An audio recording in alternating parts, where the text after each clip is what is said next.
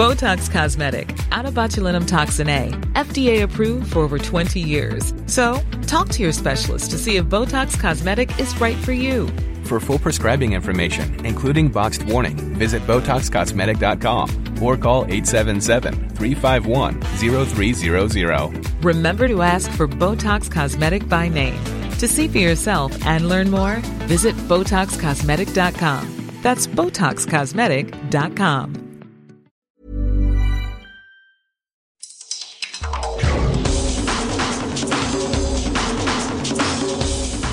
Welcome to the World in Sport. I'm Vinnie Wylie. This week, Fiji make a winning start to the World 7 Series. Concerns over the progress in Vanuatu towards the 2017 mini games, and Pacific lifters remain upbeat following the World Weightlifting Champs. But first, Papua New Guinea Rugby League say they are disappointed Mal Meninga didn't give them a heads up before accepting the Australian coaching job. Meninga's been employed as the organisation's performance director since 2013 and was contracted to coach the Kumuls until the 2017 World Cup. PNG Rugby League CEO Bob Cutmore is disappointed they found out the news second-hand.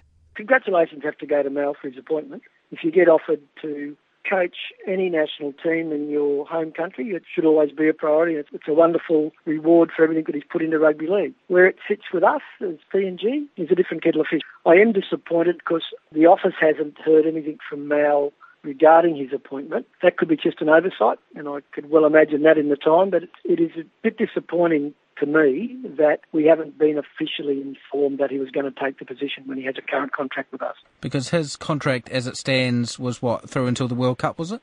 Basically, yes. It was a role as national coach and performance director. So the current contract still stands until I actually get notified from him or his management team that he has accepted the contract with the Australian Rugby League and his contract here is terminated. But I haven't officially been informed of that yet.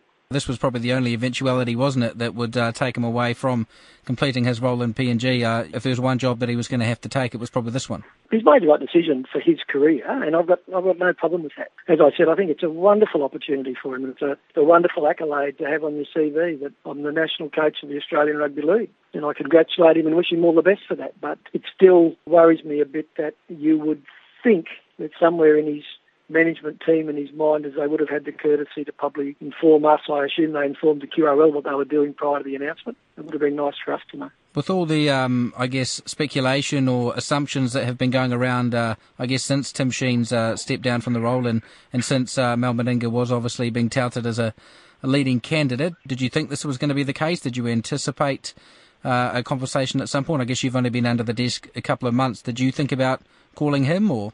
He was up here 10 days ago, and the discussions we had that day was he hadn't made up his mind. As far as he was concerned at that stage, he was still contracted to us because I did ask him everything I read in the paper. He said, Yeah, I have been approached, but there's no final decision yet. Sure. And he was up here on the 8th and 9th of November. Have you had any time to think about the fact that you're presumably going to have to find a, a replacement now? Oh, I, I, have for a while. It, it hasn't been discussed at board level. We've had general discussions around the fact. So we have another board meeting in January, which it'll be discussed. Our first commitment as a PNG Commonwealth team will be the Pacific Test in Sydney on May 7th next year, so we have enough time. And, and as I've said previously, coaching the national team is not necessarily getting people in and going through drills and skills and all that. It's more of a man management role for the short period of time you have the players. So my personal preference is not the preference of the board or it's not the preference of anybody else in PNG is that we should appoint a national Papua New Guinean and then we just get a, a number of mentors who can possibly assist in that manner. Have you got any names in the back of your head? I do, but I can't say. no, well, it stands to reason to me, Vinnie, that our top coach at the moment is Michael Marum, who's doing a really great job with the Queensland Cup side. He probably deserves the opportunity to coach uh, the Kumuls on a one-off basis. It's only a one-off game. It's not like it's a World Cup series where you play two, three, or four games. It's just a one-off series for one go. So he probably deserves um, the opportunity. And whether he wants someone to assist him in that role during that short period of time. He's only going to have the players together for a week because most of our players are committed either with NRL clubs or Q Cup clubs the week prior to the test. So that'll be a decision that the board will make. That's the Papua New Guinea Rugby League CEO Bob Cutmore. The Fiji Sevens team made a winning start to the defence of their World Series title in Dubai. The defending champs picked up where they left off at the weekend, beating England 28-17 in the cup final. It's the fourth time in five years Fiji have won the opening tournament of the season, and head coach Ben Ryan was pleased, but he isn't getting carried away. I didn't think we played particularly well in the final in the second half, but credit to England. I Thought they frustrated us and provided a, a stern test in the final. Fiji have had a lot of success in series openers, and you know, uh, I'm lucky really that in the three seasons now I've we've won the two opening games, and, and really my first time I got hold of them in, in Dubai as well. Um, so we started every year well. I think I get my pre-season right and get the boys in uh, good shape tactically, technically, and physically, so that we're always going to be there or thereabouts in those opening tournaments. They were a bit underdone. I got them a bit bigger, and um, their fitness levels aren't as high as they're going to be later on in the year. And I think that might catch up with us in Cape Town. Um, we know we, we targeted Dubai and um, one-off tournaments. That's what the Olympics is all about. So I think Cape Town uh, is going to be a very tough for us, and we're going to have to rotate the squad. Uh, training in Cape Town, I mean, really our focus is on regeneration of the boys. They're pretty tired. Unfortunately, there's a bit of diarrhea that's swept through the team, a bit of food poisoning. A few other teams have got it as well. So, um, no, certainly uh, we'll be limping into Cape Town, but hopefully uh, by Saturday we'll get them all back on their feet and ready to go. The other teams, well, I think USA obviously played very well. New Zealand, they're going to have to bring in five new players, I think, for Cape Town. South Africa only lost a single game, and I'd put them down as favourites. Looking at the draw, they're going to be a tough team to knock over in their home. Our pool, well, I've got a lot of respect for all of them, really. You know, Russia are a new team to the series this year after um, being absent as a core team, um, and you know had some good good games last weekend. Scotland are an excellent side, well coached, very good footballers and uh, going to be a very tough test, I think. Uh, and Argentina are only going to get better. Six new caps in Dubai. They will learn a lot about how they played against us on Friday night, and I think we're going to have a tough game against them. So I hope the boys show the same amount of respect that I'm going to be showing these teams in the analysis and uh, thought that will go into our pool games. Samoa finished seventh in Dubai, but were unlucky not to make the semi-finals after conceding a try at the death against New Zealand. Head coach Damien McGrath says it was the biggest test yet for his young squad. It was an enjoyable experience for the players. For a lot of them, it was a new thing. We learned a lot of valuable lessons in terms of managing the uh, the step up in, in intensity. Uh, so we're hoping that that will stand us in good stead for this weekend coming up. In the couple of years prior to your appointment, Samoa had actually introduced a number of new faces into the squad that have been given an opportunity, but obviously you coming in there were some more new faces, so there was a lot of uh, uh, inexperience in that squad. How do you feel those uh, newcomers went? I was really pleased. The average age of the team is, is 23. Our senior players, if you, if you call them that, are, uh, you know, uh, Falemiga Selesele and um, Leo Lolo, you know, they're only 26. So inexperience really, I suppose, is a is an easy thing to throw at the squad. But um, I I prefer to say that we've got youthful vigour in the team and they're playing with a with an enjoyment and a and a will to succeed. Your five matches in Dubai, um, obviously you lost to three of the big guns, South Africa, New Zealand and Australia, uh, with narrow wins over Scotland and Russia. But I guess if you looked at last year's series, Samoa were also losing those games as well. They weren't just losing to some of the so-called top teams, they were losing to, you know, minnows or, or teams that in the past Samoa would yeah. never lose to. So uh, if nothing else, was it pleasing to make sure that you won those games that you would definitely expect to win? And I guess the other games gives you something to, to, to work on and, and strive towards?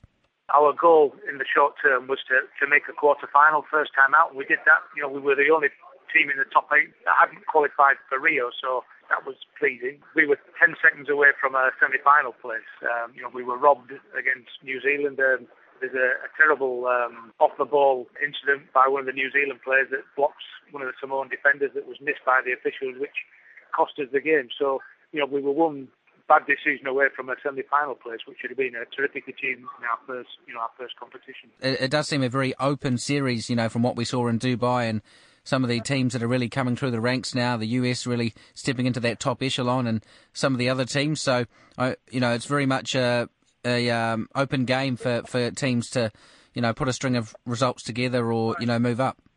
Well, it is. I think there's been a levelling off. Uh, you know, the, the good teams have, have maintained their standard, but the teams below them have have really lifted. You know, everybody's capable of beating everybody. I think you know in, in a one-off game. Uh, you know, France only lost one game and ended up in the bowl. They, you know, they look very strong. So you know, there are some very strong teams, and to make a quarter final, I think you've got to be you know on the top of your game. So there are no easy games in this one, and uh, we know we have to play to a certain level if we, you know we want to improve our standing in the World Series. What areas are you focusing on uh, leading into Cape Town? Just cutting out our basic errors.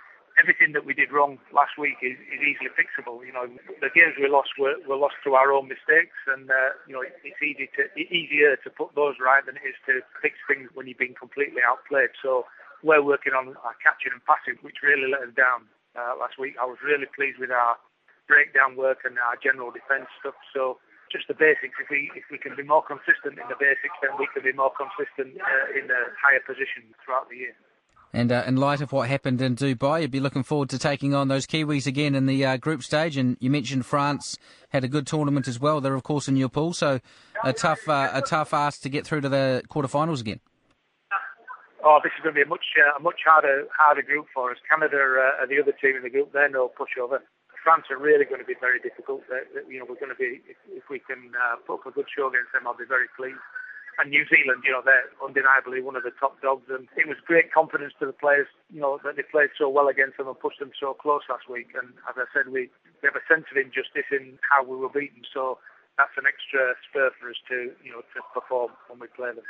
What's the health of uh, the Samoan team? Any changes to your squad, or is everyone feeling okay? We played throughout last week with only 11 players, so uh, Fekufo has uh, flown home, and we've got replacement coming in, uh, and a couple of our walking wounded uh, have been unable to train this week, but uh, we're hoping they're going to be fit. So I'm touching wood as I speak to you. I'm hoping that we'll have 12 fit players on the field uh, come the weekend. But you know, again, it's a it's a testament to the intensity and the the toughness of, of World Sevens now that you know teams struggle to keep 12 fit players throughout the tournament because it really is uh, it, it, not only uh, physically and mentally is it a tough ask, but you know the attritional level that, that, that comes with it uh, really puts a demand on the players. So I think all teams are going to be in the same boat. No one's really got a 12 fully fit players after a really tough week in Dubai. That's the Samoa Sevens coach Damien McGrath. The Pacific Games Council is worried by the lack of progress in Vanuatu towards the 2017 mini games. Demolition work was due to begin in March on the main stadium in Port Vila, but was delayed following Cyclone Pam. Nine months on, the Korman site remains dormant, with local organisers waiting on the government and Chinese contractors. The executive director of the Pacific Games Council, Andrew Minogue, says there's a lot of work ahead. We do have some concerns up there, and, and the full executive board were, were meeting in uh, Port Vila last week and expressed those concerns right up to the Prime Minister, who we met on Friday. Clearly, the Chinese government have made the commitment to, to redevelop Korman, which is the main stadium site in Port Vila, and if they go ahead and do that as planned, then we're going to have most of the games venues provided at that site. Obviously, the cyclone set things back a little bit. Right now, the Chinese government are completing the uh, convention centre in the middle of town, and once that's finished, we understand they'll turn their attention to the Korman site and the sports venues that we need for the mini games. We also have the unfortunate situation up there at the moment with the parliament being dissolved and quite a bit of political instability. And at no stage in the last four years since they got the games has the government or the opposition said that we don't want them. Uh, and that was the message we got last week. The PM uh, made some uh, agreements with the PGC to basically get the project back on track. And the opposition who we met with had previously been in government when they when they won the bid, highly supportive of Vanuatu hosting the games. It's just now a question of just getting everybody focused and moving on with it. So we're confident at this stage that it will happen. The game's still two years away, but a lot needs to happen and fairly quickly. Is it at a point where you feel like there needs to be a contingency potentially for a worst case scenario? We're looking at all options. Uh, as I said, I think at this stage the, the confidence is there that Vanuatu can host these games and they should host them. They won the bid in a competitive environment back in 2011 with a couple of other bidders. We have a General Assembly there next May in Port Vila, which is going to be a great opportunity for the full games community to basically sit down and just see where they are with things. And I suggest if there's been no significant progress between now and May, then that sort of contingency planning will probably have to ramp up a bit. But as I said, we're confident that, that Vanuatu can do this. They've just got to focus their minds and, and get on with the job. So who's sort of waiting on who? Because I guess you've got the organising committee, you've got the government, and then you've got the Chinese who are obviously involved in building a lot of the venues and a lot of the construction. Uh, is it a case of some of those parties being ready and organised, but needing sort of, I guess, the boxes ticked from others and, and just getting those three into sync somehow? It's all of them. It's the Chinese with making sure that they're ready to go on the project as soon as possible. I mean, the agreements are all in place, but we want to see the tender companies selected and, and the work program actually commencing with the government and the organising committee when they bid to host the games and, and sign our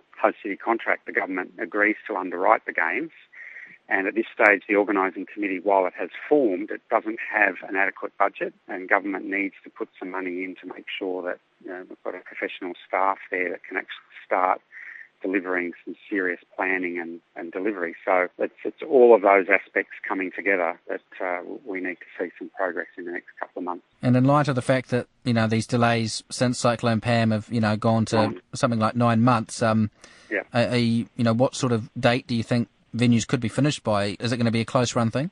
They're looking at, uh, and they've always been looking at completing the venue construction program in June 2017, which will make at least a three month period before the games start for any testing or overruns that need to be taken care of. And I guess we saw that in Port Moresby, didn't we, where some of the venues were delivered right up until the time of the games, and we still had a good quality competition that unfolded. But in getting to that June 2017 completion date, we've obviously got to do a lot of work and, and make sure that they're ready to go and start the work in the new year. So it's a very critical time. This is why we were up there last week. That's the Executive Director of the Pacific Games Council, Andrew Minogue. Pacific weightlifters remain upbeat despite falling just short of Olympic qualification at last month's World Championships. The region had 15 lifters from 11 countries competing in Houston, where the likes of Russia, China, and North Korea dominated proceedings. But many did not make the trip, including the entire Samoan team. Papua New Guinea's Dika Toua finished in 20th place in the women's 55 kilogram division and was just 5 kilograms shy of earning her country a qualifying spot in Rio. The General Secretary of the Oceania Weightlifting Federation, Paul Coffa, says the World Champs is a near impossible scenario for Pacific lifters, so they focus on other events instead one lifter, the one lift 109 kilos, second attempt spinning jerk would have placed in the top 12, 13th in the world and uh, and qualifying for the Olympics. So the figure really we don't look at those figures. We're looking at the fact that how close we can qualify, how close a Pacific island had a chance of qualifying. Uh, it was only a matter of one lift. It was only a matter of one lift of uh, Morea, uh, from PNG also. So it's uh, generally winning it was a case of um, one lift could have made a difference, and that lift wasn't there, and uh, and that's what upset me because um, we had a chance. The Dika Toua did 110 clean jerk in uh, Port Moresby. She, she should have done it, but uh, she did it 109 to qualify on her own merit, and that's a big thing when you're talking about 140 countries and you've got an islander there qualifying on her own merit, but she didn't but she will qualify here at the Oceanian Championships. So really, I'm not worrying about what they did there. It's a case of worrying about the actual lift, why we filed on the final lift, uh, rather than what pace she got, because we know that uh, it's so close the competition uh, that uh, five kilos difference uh, jumps from uh, 10 to 20 and so on. So I didn't do too bad. Um, obviously, we could have qualified two, three lifters, but we didn't. And uh, we just got to wait now till the Oceanian Championships in Suva in the month of May, and that's where they will qualify. They will qualify as a team or individually, but they will qualify. So, so how many lifters does the region have qualified on merit at this point? No, no, no one. No one qualified. It's impossible to. The, the standard is not world class, it's higher than that, the standard. We have no one qualified so far. We will have possibly, possibly about eight, nine countries qualifying here in Suva uh, as a team. So um, we will have very good numbers again in uh, Rio. That's about 14, 15 lifters, including Australia and New Zealand. As a team, you cannot qualify to World Championships. There is no chance because you have to have a full eight-man team. If you have one man, like PNG did, what chance do you have? Or Nauru, or Kiribati, or New Zealand, we only had one person, lifter, one representation. So we cannot qualify as a team. But you can individually, individually, yeah. Yeah, individually you could qualify, but last time we only had two, either the Tenamo and uh, the New Minkenfield. This year we had a chance of three, but they didn't. They filed the last lift, and uh, and we missed out. It's not a big problem because they will qualify at the Oceanian. Either way, they will go and qualify. They will be in Rio.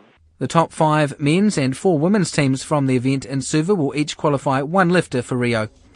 And that's the World in Sport for this week. I'm Vinnie Wylie. Thank you very much for listening.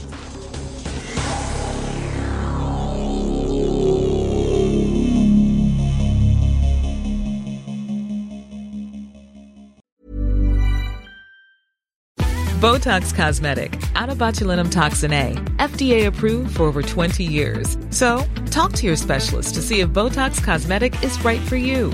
For full prescribing information, including boxed warning, visit BotoxCosmetic.com or call 877-351-0300. Remember to ask for Botox Cosmetic by name. To see for yourself and learn more, visit BotoxCosmetic.com. That's BotoxCosmetic.com.